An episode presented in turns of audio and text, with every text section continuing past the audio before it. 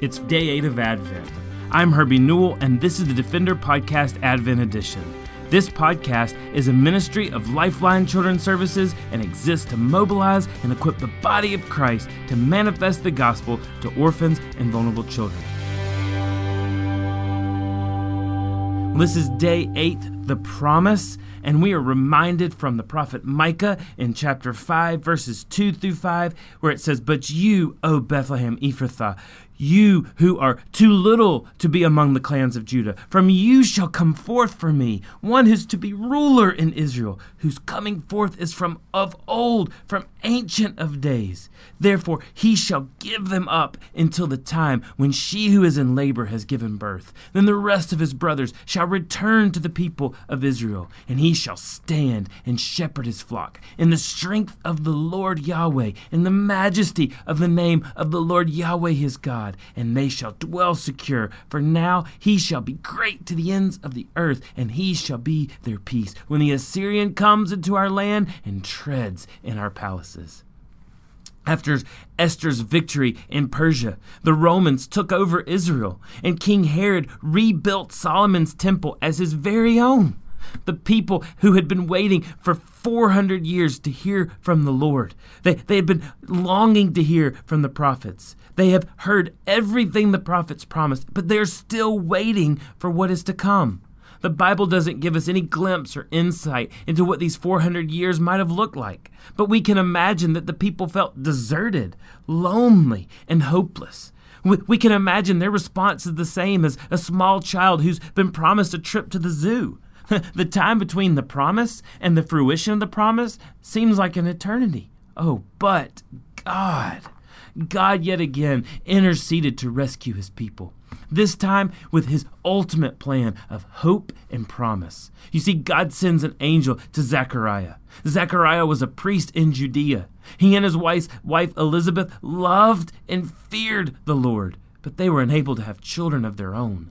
And so one day, as Zechariah was inside the temple burning incense, he saw an angel who said, in Luke chapter 1, verses 10 through 17, do not be afraid, Zechariah, for your prayer has been heard, and your wife Elizabeth will bear you a son, and you shall call his name John. And you will be, you will have joy and gladness, and many will rejoice at his birth, for he will be great before the Lord, and he must not drink wine or strong drink, and he will be filled with the Holy Spirit, even from his mother's womb. And he will turn many of the children of Israel to the Lord their God, and he will go before him in the spirit and power of Elijah, to turn the hearts of the fathers to the children, and the disobedient to the wisdom of the just, to make ready for the Lord a people prepared.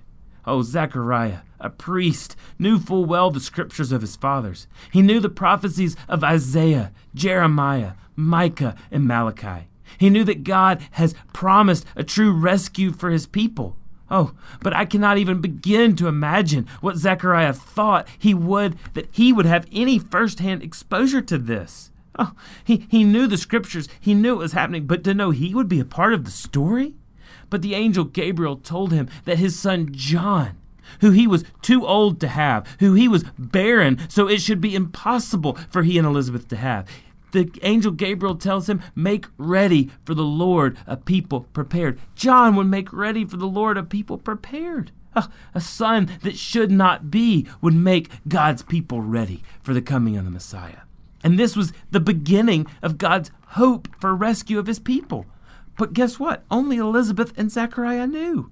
Uh, Zechariah was even not allowed to speak because he laughed at God's prophecy. So Zechariah wasn't even allowed to, to, to say or to speak. So he knew, but he couldn't tell.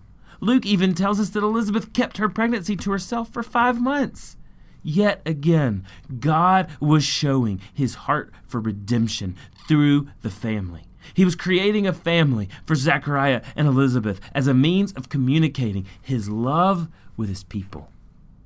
And that reminds me that we must be careful because God is doing amazing and wonderful and powerful things, even through disappointment, even through hardship, and even through insignificant places.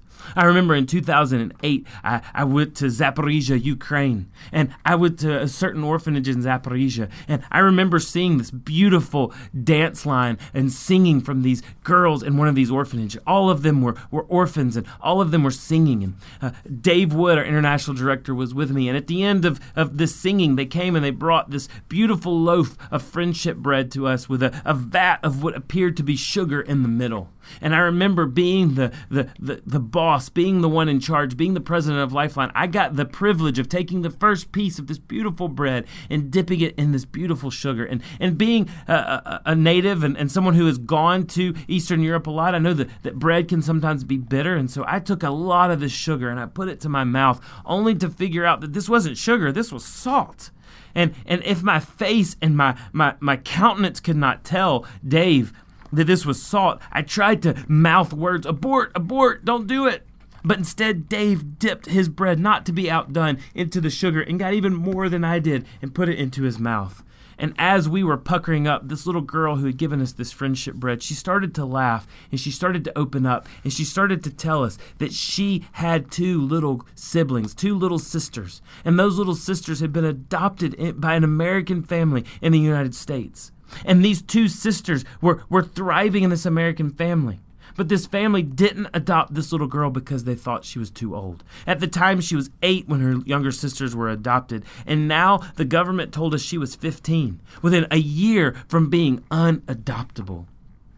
And she looked at Dave and I, and she actually looked a lot like Dave's oldest daughter, Katie. And she said, I want a family. Will you provide a family? Will you find a family for me?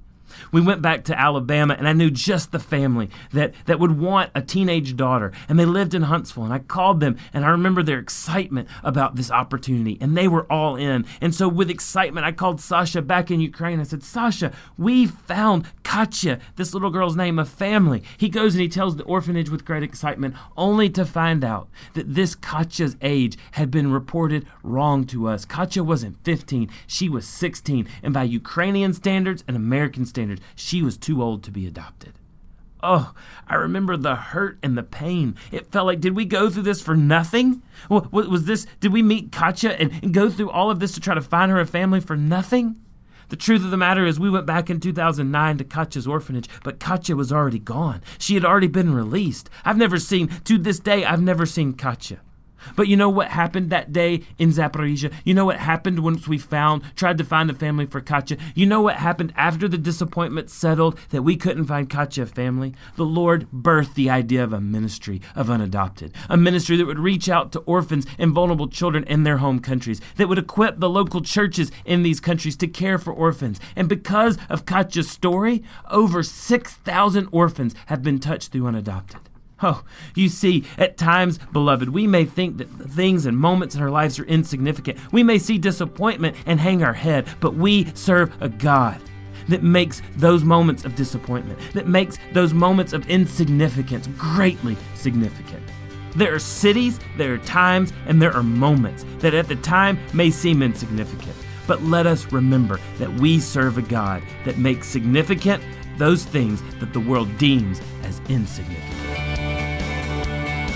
Thanks for listening to the Defender Podcast Advent Edition. Please visit lifelinechild.org backslash advent to receive a free download of Lifeline's Advent cards and join us as we anticipate the coming of Jesus our Savior. For more information or to connect with me, please visit herbienewell.com. To partner with Lifeline, visit lifelinechild.org. Follow us on Twitter, Instagram, or Facebook by searching for Lifeline Child. You can email us directly at info at lifelinechild.org. Beloved, will you allow God to use the gospel through you this Christmas to impact the life of a child? Please contact us because we are here to defend the fatherless. We'll see you again tomorrow for the Defender Podcast Advent Edition.